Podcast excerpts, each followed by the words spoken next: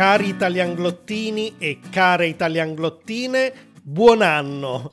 Benvenuti o bentornati a un nuovo episodio del podcast di Italianglot, il podcast che vi aiuta a diventare fluenti in italiano e a conoscere meglio l'Italia e la sua cultura. Questo è il primo episodio del 2024 e, come ormai è tradizione, il primo episodio è dedicato ai vari eventi, personaggi, mode e tendenze dell'anno appena trascorso. In questo modo faremo un ritratto della società italiana così com'era nel 2023 e conoscerete meglio anche diversi aspetti della cultura italiana.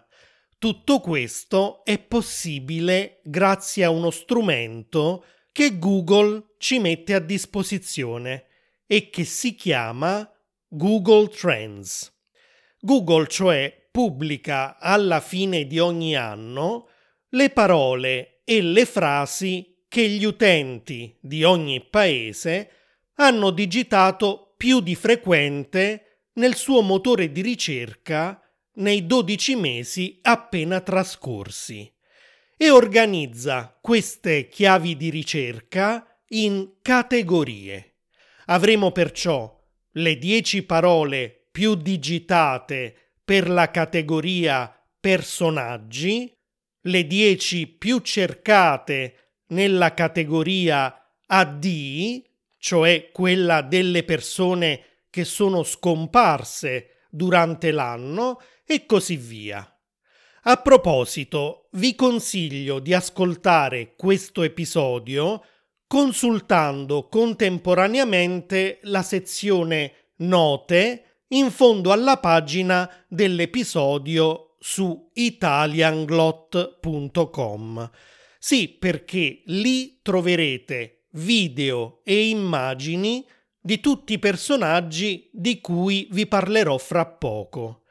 L'episodio risulterà sicuramente più interessante se potrete associare un volto a ogni nome che sentirete. Prima di cominciare vi chiedo un favore, cari italianglottini e italianglottine aiutatemi a far crescere ancora di più questo podcast nel 2024. Basta fare una cosa semplicissima. Aprite l'app di Spotify o di Apple Podcasts e date un voto di 5 stelle a Fluenti in Italiano con Italianglot e possibilmente lasciate anche una recensione positiva e poi, se volete, condividetelo sui social, con i vostri amici, ascoltate gli episodi il più possibile e ve ne sarò infinitamente grato. E poi ricordate anche che sul mio sito italianglot.com troverete la trascrizione, una lista di vocabolario ed esercizi di comprensione, vocabolario e grammatica. Cominciamo allora ad analizzare le parole più digitate nel 2023. Come sempre scopriamo che lo sport è rimasto uno degli interessi principali degli italiani. Al primo posto della categoria personaggi troviamo infatti Yannick Sinner, il tennista italiano che, insieme ai suoi compagni di squadra, ha vinto la Coppa Davis a novembre. Per gli appassionati di questo sport è stata una gioia immensa perché era da quasi mezzo secolo, da 47 anni per la precisione, che l'Italia non vinceva questo torneo era stata la squadra composta da Adriano Panatta e i suoi compagni a ottenere la coppa nel 1976 e dopo un arco di tempo lunghissimo finalmente sembra che con Yannick Sinner stia nascendo una nuova generazione di campioni che darà nuove speranze ai tifosi. Continuiamo con lo sport, stavolta con il calcio, perché al secondo posto troviamo Romelu Lukaku. Ora, io non seguo il calcio e non ne so assolutamente niente, quindi ho dovuto anche io digitare questa parola chiave per scoprire chi fosse Romelu Lukaku e a quanto pare ad agosto, mese in cui questo nome è stato più cercato in assoluto, è stato annunciato che questo giocatore belga sarebbe stato prestato dalla squadra del Chelsea alla Roma per la stagione 2023-2024. Per questo accordo al Chelsea sono stati dati 5,8 milioni di euro e al giocatore 7,5 milioni di euro. Cambiamo genere e dallo sport passiamo allo spettacolo, perché al terzo posto, come parola più digitata soprattutto a febbraio, c'è Peppino di Capri. Voi sapete che febbraio è il mese del Festival di Sanremo, una competizione canora a cui partecipano ogni anno decine e decine di cantanti. A proposito, anche al sesto, al nono e al decimo posto troviamo delle chiavi di ricerca relative a Sanremo. Gli italiani hanno voluto sapere qualcosa in più di Chiara Francini, scrittrice e attrice, di Francesca Fagnani, giornalista, che sono state due delle conduttrici di questa 73esima edizione del Festival della canzone italiana e di Luisa Ranieri, attrice, che è stata ospite nella serata finale. Ma ritornando a Peppino di Capri, il cantante e pianista napoletano è stato invitato come ospite proprio a Sanremo per festeggiare ben 70 anni di carriera. Ad essere sincero, Peppino Di Capri non è tra i miei cantanti preferiti. Conosco solo un paio dei suoi più grandi successi. Forse la canzone più famosa è Champagne, che fa così. Champagne per brindare a un incontro.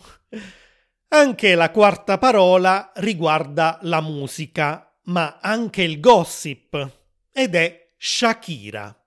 Anche gli italiani si sono interessati dunque alla fine del matrimonio della cantante colombiana con suo marito, l'ex calciatore Piquet.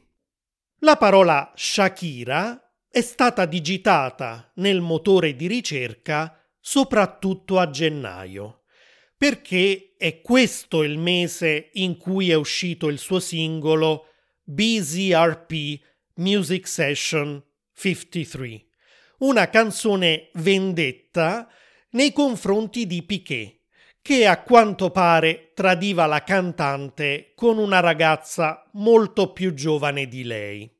Sport, musica, cronaca rosa, tutti temi leggeri, ma Adesso passiamo a un argomento e a personaggi di cui non amo troppo parlare. Perché la quinta parola più cercata, principalmente a giugno, è Marta Fascina. Marta Fascina è stata l'ultima compagna di Silvio Berlusconi, che è morto proprio a giugno. La parola chiave Silvio Berlusconi compare infatti proprio per questo motivo al secondo posto della classifica AD di Google Trends. Per me Berlusconi, soprattutto negli anni in cui è stato presidente del Consiglio, quindi a capo del governo italiano, è uno dei peggiori personaggi che l'Italia abbia mai avuto. Ad ogni modo, Marta Fascina, anche lei deputata in Parlamento per Forza Italia, il partito fondato da Berlusconi, stava con lui ufficialmente dal 2020. La coppia ha poi celebrato la sua unione in una cerimonia privata del tutto formale.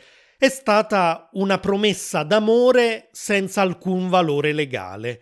Quindi i due non si sono sposati, ma la fascina, di 54 anni più giovane del suo compagno, è stata comunque inclusa nel suo testamento e ha ricevuto ben 100 milioni di euro conosce Berlusconi nel 2013 e comincia a frequentare le sue famose cene eleganti.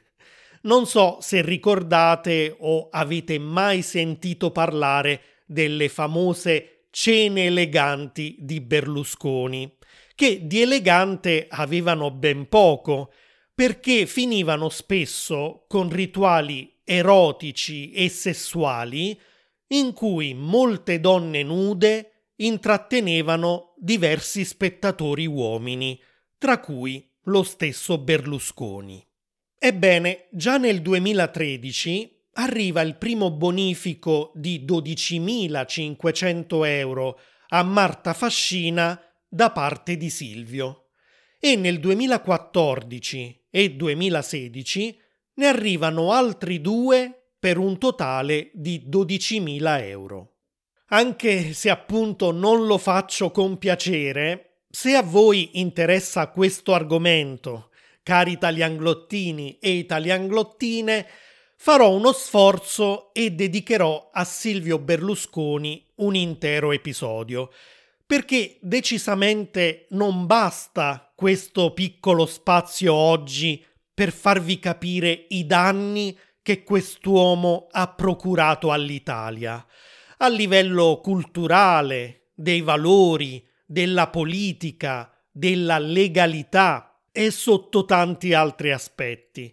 Fatemi perciò sapere se volete un episodio su Berlusconi e lo preparerò.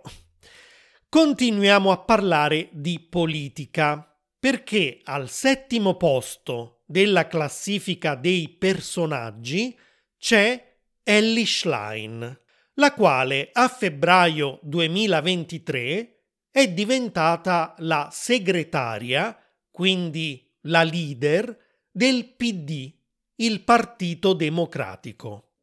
Il Partito Democratico è il principale partito italiano di centro-sinistra ed è stato uno dei grandi sconfitti alle ultime elezioni politiche Adesso infatti al governo ci sono purtroppo i tre partiti vincitori di centrodestra e di estrema destra, di cui pure potrei parlarvi in un altro episodio, sempre se siete interessati.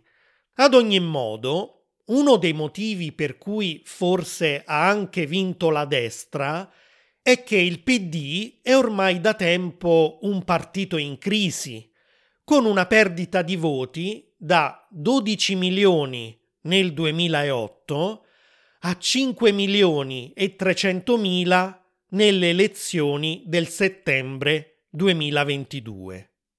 Dopo la sconfitta, perciò, si è sentita sempre di più l'esigenza di cambiare le cose, di rinnovare il partito, cominciando da chi era stato alla sua guida fino a quel momento, e cioè Enrico Letta.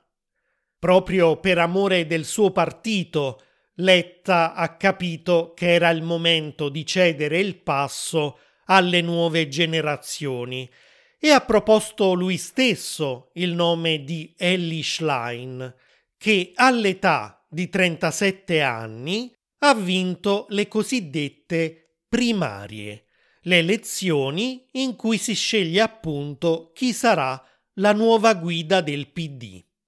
Come potete intuire dal cognome, Elena Ethel Schlein, detta Ellie, è di madre italiana ma di padre americano. È nata in Svizzera ma vive a Bologna. Nel 2008 e nel 2012 ha anche partecipato come volontaria a Chicago alla campagna elettorale di Barack Obama per le elezioni presidenziali statunitensi. Ora, io apprezzo tantissimo molte delle idee della Schlein. Vorrebbe ad esempio implementare delle misure per contrastare il precariato, cioè la situazione per cui molti italiani non hanno un lavoro e un reddito stabile e dunque poche certezze per il proprio futuro. È favorevole al salario minimo per garantire a tutti di vivere dignitosamente senza mai sfiorare la soglia della povertà. Tra l'altro il salario minimo esiste in diversi paesi europei ed extraeuropei, ma non in Italia, né c'è speranza di averlo nel prossimo futuro perché l'attuale governo di destra è decisamente contrario. La Schlein si occupa molto di temi che riguardano l'ambiente, i diritti delle donne e della comunità LGBT. Lei stessa si definisce bisessuale e ha attualmente una relazione sentimentale con una ragazza ed è europeista, cioè crede nell'Europa unita e nell'integrazione dei popoli e delle diverse culture di questo continente. Dicevo appunto che apprezzo molto queste sue idee, ma temo che non abbia la personalità o la strategia giusta per far risorgere il suo partito. Purtroppo la maggior parte della popolazione, quando sceglie chi votare, lo fa basandosi sulla simpatia, la personalità e la forza di carattere di un candidato più che sulle sue idee. Ecco perché vanno avanti spesso persone carismatiche, che mostrano di essere decise, determinate, forti, perfino autoritarie, anche se poi vendono solo fumo, ovvero fanno promesse che non manterranno mai. Ecco, la destra va avanti perché ha personaggi carismatici e forti caratterialmente e che sanno sfruttare al meglio i social media per vendere fumo mentre quelli della sinistra, inclusa la Schlein, non hanno né carisma né determinazione né probabilmente sanno davvero usare i social media a proprio vantaggio. Risultato, secondo i sondaggi del 30 novembre 2023, il Partito Democratico è ancora in crisi e solo il 19,3% della popolazione lo voterebbe, la percentuale più bassa finora rilevata da quando la Schlein è diventata la sua leader. E vediamo ora un altro fenomeno spregevole del mondo della politica italiana, anzi due, perché all'ottavo posto della categoria personaggi troviamo Andrea Giambruno e al quarto posto della categoria perché, cioè delle domande digitate su Google che iniziano con la parola perché, troviamo perché Fazio lascia la RAI? Entrambe queste chiavi di ricerca sono in qualche modo collegate all'attuale governo. Cominciamo dalla prima. Andrea Giambruno è un giornalista che dal 2009 lavora per Mediaset, l'azienda delle televisioni di Silvio Berlusconi. È stato autore e conduttore di molti programmi di informazione e dal 2014 ha avuto una relazione con Giorgia Meloni, l'attuale capo del governo. I due si sono conosciuti proprio durante la partecipazione della Meloni a uno dei programmi televisivi di Gianbruno. Nel 2016 la coppia ha avuto anche una figlia, ma senza essere sposati. Lo preciso perché la Meloni si fa spesso paladina dei valori cristiani, tanto che è diventata famosa la sua frase pronunciata durante un discorso Io sono Giorgia, sono una donna, sono una madre, sono italiana, sono cristiana. L'ipocrisia sta nel fatto che ha avuto una figlia al di fuori del matrimonio cristiano, che tra l'altro è una possibilità e una libertà che ha potuto sfruttare grazie alle battaglie di altri partiti progressisti e non conservatori come il suo. Ritornando ad Andrea Giambruno, nel 2023 è diventato il conduttore di una rubrica del telegiornale di Rete 4, uno dei canali più pro governo delle reti televisive berlusconiane. Durante la trasmissione aveva fatto scalpore una sua affermazione con la quale colpevolizzava le ragazze molestate o stuprate dicendo che se una ragazza si ubriaca, è sua la responsabilità se poi un uomo si approfitta di lei. Quindi, per Gianbruno, le donne non sono libere di divertirsi ed eventualmente di ubriacarsi. No, perché se lo fanno e un uomo le stupra, non è colpa dell'uomo che segue semplicemente i suoi istinti da lupo. Questa è la parola che lui usa, ma delle donne che non sono abbastanza scaltre da sapere che in giro ci sono dei lupi. Sessismo allo stato puro. A ottobre, durante un fuori onda del programma, quindi mentre le telecamere non stavano trasmettendo al pubblico, ma registravano comunque quello che succedeva in studio, si vede come Gianbruno avesse l'abitudine di pronunciare frasi volgari e poco rispettose verso le donne e di fare avance sessuali alle sue colleghe.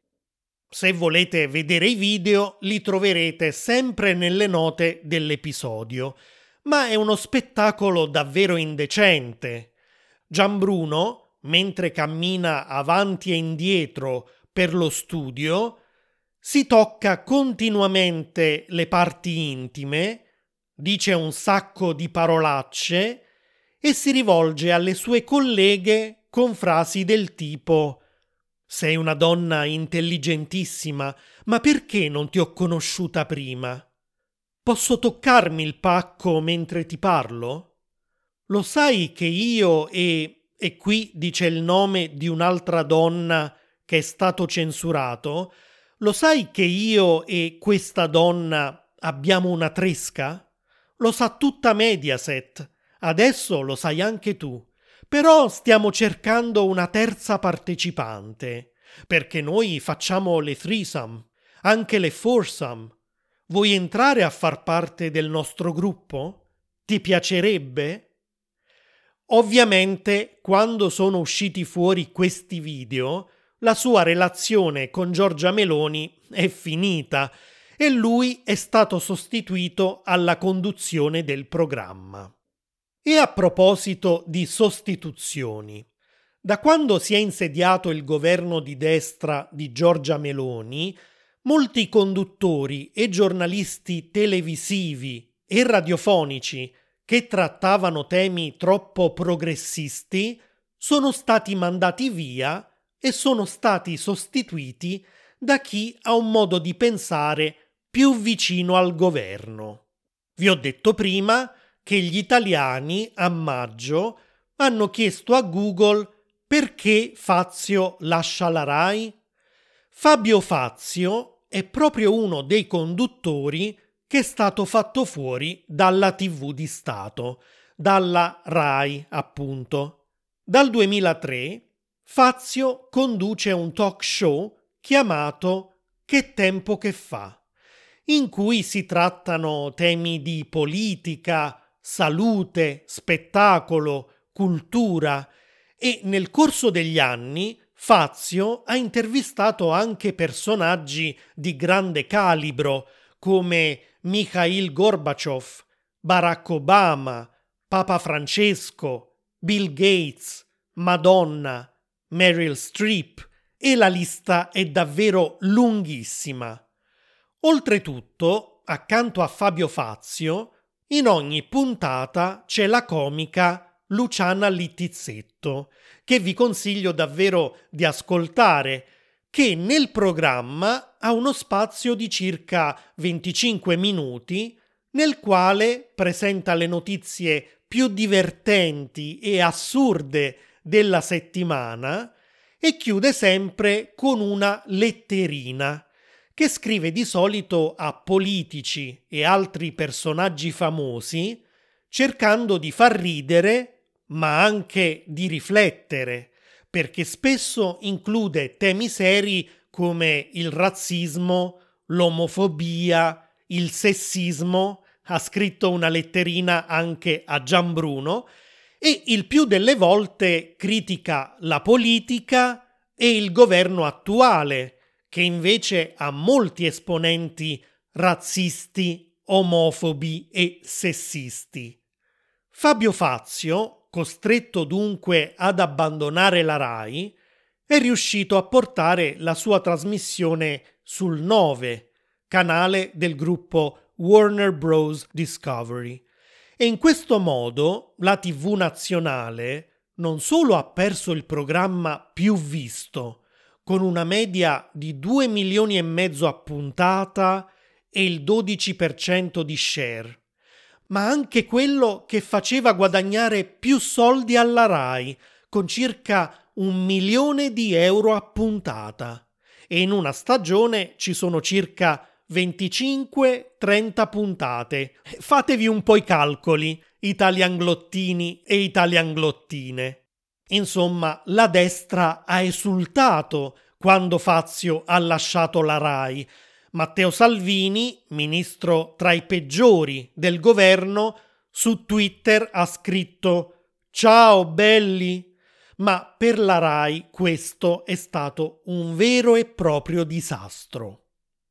E parlando di talk show, al primo posto della categoria AD troviamo Maurizio Costanzo, giornalista, conduttore televisivo e radiofonico, scrittore e sceneggiatore.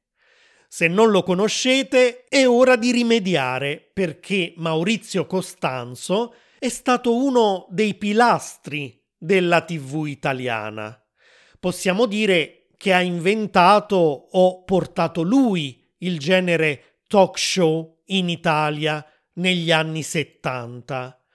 La sua trasmissione più famosa è stata il Maurizio Costanzo Show, andata in onda dal 1982 al 2022. Si svolgeva in un vero teatro e Costanzo discuteva di diversi temi con vari ospiti, tutti seduti accanto a lui sul palcoscenico. Ebbene, Maurizio Costanzo ci ha lasciati il 24 febbraio 2023 ed è per questo motivo che proprio in questo mese il suo nome è diventato la chiave di ricerca più digitata nella categoria delle persone scomparse. Al decimo posto della categoria perché, gli italiani si sono anche chiesti perché è morto Maurizio Costanzo. pare che il conduttore si sia operato al colon per asportare dei polipi e che l'operazione sia andata bene. Dopodiché sono comparse però varie infezioni, tra cui anche ai reni, e infine si è sviluppata anche una broncopolmonite che ha complicato il suo stato di salute. Continuiamo con la sezione ADI. Al secondo posto, come abbiamo già detto, c'è Silvio Berlusconi e al terzo posto c'è un altro personaggio che non aveva un buon rapporto con la legalità. Matteo Messina Denaro, un mafioso italiano e uno dei boss più importanti di Cosa Nostra. Dal 1993 era tra i latitanti più ricercati al mondo. Ci sono stati due picchi di ricerca su Google che lo riguardavano, uno a gennaio e uno a settembre. A gennaio perché dopo 30 anni di latitanza è stato finalmente arrestato e a settembre perché è morto di un tumore al colon. In effetti è stato catturato proprio perché si era recato in un ospedale a Palermo, sotto falso nome ovviamente, per fare una seduta di chemioterapia.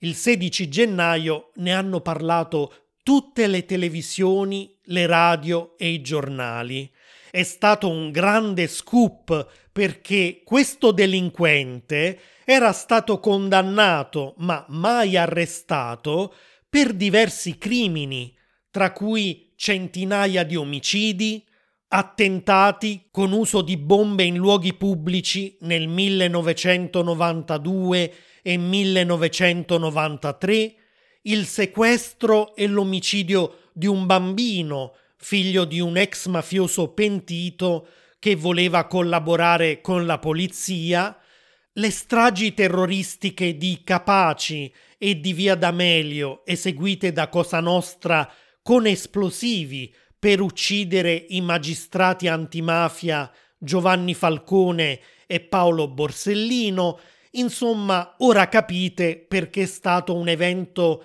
importantissimo il suo arresto e perché se n'è parlato per giorni interi. Continuando con la lista degli addii, troviamo al quarto posto Toto Cutugno, che sicuramente conoscete perché ha cantato L'italiano, la canzone che fa Lasciatemi cantare con la chitarra in mano. Al quinto posto c'è Gianluca Vialli, il calciatore che purtroppo è morto all'età di 58 anni per un tumore al pancreas. Al sesto posto troviamo il bravissimo attore e regista Francesco Nuti, scomparso all'età di 68 anni dopo una lunga malattia. Al settimo posto c'è Matthew Perry, il bravissimo e simpaticissimo attore che interpretava Chandler nella serie Friends. Tra l'altro, come sapete, sono un grandissimo fan di Friends e quando ho saputo la notizia ci sono rimasto davvero male. E proprio in quei giorni stavo leggendo la sua autobiografia che mi ha letteralmente sconvolto perché non sapevo fino a che punto l'attore fosse infelice e facesse abuso di droghe e alcol. All'ottavo posto c'è Tina Turner, che conosciamo tutti, e al nono Michela Murgia, una donna eccezionale che ammiro tantissimo, una scrittrice, drammaturga e critica letteraria, della quale condividevo molte idee e anche l'attivismo per cause giuste come quella femminista e dei diritti delle minoranze. Se ne avrò l'occasione, le dedicherò un episodio speciale. E terminiamo la categoria AD con la bravissima attrice Gina Lollobrigida, famosa anche a livello internazionale perché in gioventù aveva girato anche film a Hollywood e a Parigi. Ora, per evitare un episodio lunghissimo, accennerò brevemente ad alcune chiavi di ricerca presenti nelle altre categorie. Ad esempio, nella sezione film, al terzo posto, troviamo C'è ancora domani di Paola Cortellesi.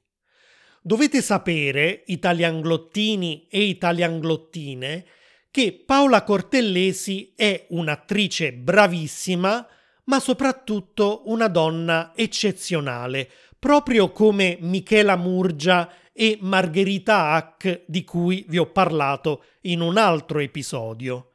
La troviamo anche al decimo posto della categoria attrici-attori di Google Trends. Agli italiani è nota soprattutto per i suoi ruoli comici in tv, al teatro e al cinema, ma anche per alcuni monologhi drammatici e commoventi. Il suo talento è tale che riesce a spaziare dalla commedia al dramma con risultati sempre ottimi. Ecco, quest'anno è uscito il suo primo film come regista, che si chiama appunto C'è ancora domani, ambientato in Italia dopo la seconda guerra mondiale e che tratta il tema della violenza sulle donne, un tema che in questi giorni in Italia è molto discusso perché quasi ogni giorno vengono ammazzate donne dai propri compagni. Ebbene, il film è stato un tale successo da incassare quasi 30 milioni di euro ed è attualmente tra i 10 film italiani con più incassi di sempre ed è il primo film più visto nel 2023. Anche di C'è ancora domani e della questione della violenza sulle donne voglio parlare più approfonditamente in un prossimo episodio. Al terzo posto della categoria cantanti c'è Marco Mengoni, che a febbraio è stato il vincitore del Festival di Sanremo con la canzone Due vite, che troviamo al primo posto della sezione Testi canzoni. Mengoni ha poi portato questo suo successo anche all'Eurovision Song Contest che si è tenuto a maggio a Liverpool, visto che l'Ucraina, vincitrice nel 2022, non poteva ovviamente ospitare l'evento. All'ottavo posto della sezione Cos'è, gli italiani si sono chiesti cos'è ChatGPT? Beh, anche questo è un argomento molto complesso di cui magari potremo parlare in un altro episodio, e cioè quello dell'intelligenza artificiale, che nel 2023 ha continuato a diffondersi tantissimo in diversi settori, dall'ingegneria alla medicina. E con ChatGPT anche noi utenti comuni possiamo usare questo strumento per chattare con una macchina intelligente che ci risponde quasi come un vero essere umano. E chiudiamo con la sezione perché, dove al primo posto anche gli italiani, come immagino nel resto del mondo, si sono chiesti perché c'è la guerra in Israele e Gaza.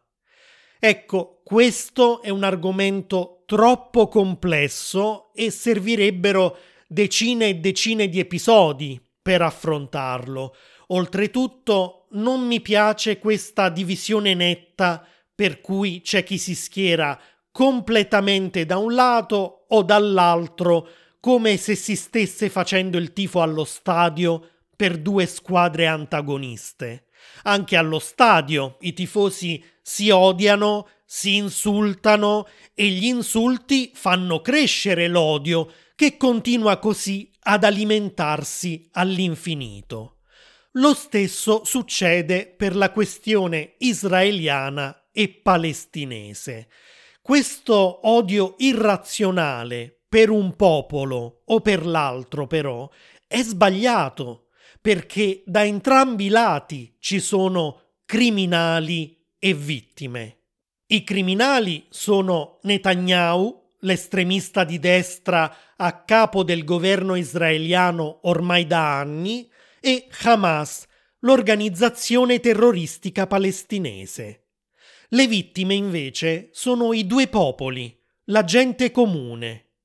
Gli israeliani innocenti, rapiti, torturati e uccisi da Hamas, e i palestinesi innocenti, uccisi in numero altissimo, tra cui migliaia di bambini, o costretti a vivere in condizioni disumane, senza corrente, acqua e cibo, dopo la reazione spropositata dell'esercito israeliano. Sono sicuro che, a parte i fanatici ed estremisti che ci sono da entrambi i lati, i due popoli in fondo si sentono fratelli, si rispettano, provano affetto gli uni per gli altri ma tutto questo è offuscato dalle azioni di Netanyahu e di Hamas. Netanyahu, ormai da anni, con il suo esercito colonizza, si espande e occupa le terre dei palestinesi, togliendole alla povera gente, limitandogli a sua discrezione la fornitura di acqua e creando un clima di terrore. A Netanyahu poi fa comodo che questa guerra duri più a lungo possibile, perché quando finirà dovrà affrontare dei processi e potrebbe perdere il potere. Prima della guerra, infatti, stava cercando di far approvare una riforma della giustizia e possibilmente delle leggi ad personam, cioè leggi create apposta per lui per evitare di essere condannato. Proprio per questo la popolazione israeliana stava protestando in piazza contro di lui. Dall'altro lato, i movimenti di resistenza palestinesi, anziché colpire chi è veramente responsabile, si comportano da terroristi e fanno del male a gente innocente. E così, a causa delle scelte del governo israeliano, si diffonde sempre di più l'antisemitismo e vengono picchiate e insultate anche persone innocenti di fede ebraica in ogni angolo del mondo. E a causa di Hamas crescono quegli stupidi stereotipi e preconcetti per cui tutti gli arabi e i musulmani sono terroristi. Finché ci si schiererà solo da un lato, vomitando il proprio odio sulla fazione opposta, finché non si troverà una soluzione diplomatica e soprattutto finché non andranno via certi leader che se ne fregano del bene della propria gente e in realtà agiscono solo per i propri interessi, non ci sarà mai la pace. E ora voglio sapere da voi, cari italianglottini e care italianglottine, quali sono state le parole più cercate su Google nel 2023 nel vostro paese. Quali di queste considerate le più interessanti o le più strane e soprattutto quali sono relative a qualche evento o a qualche personaggio di cui si è parlato molto nel vostro paese nel 2023 e di cui noi non sappiamo nulla perché le notizie non sono state diffuse a livello internazionale.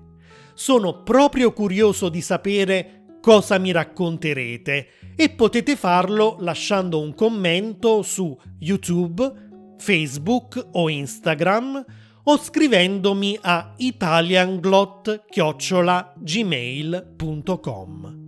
Ricordate di lasciare 5 stelle per il mio podcast su Spotify o Apple Podcasts e vi aspetto al prossimo episodio. Ciao e di nuovo buon anno a tutti!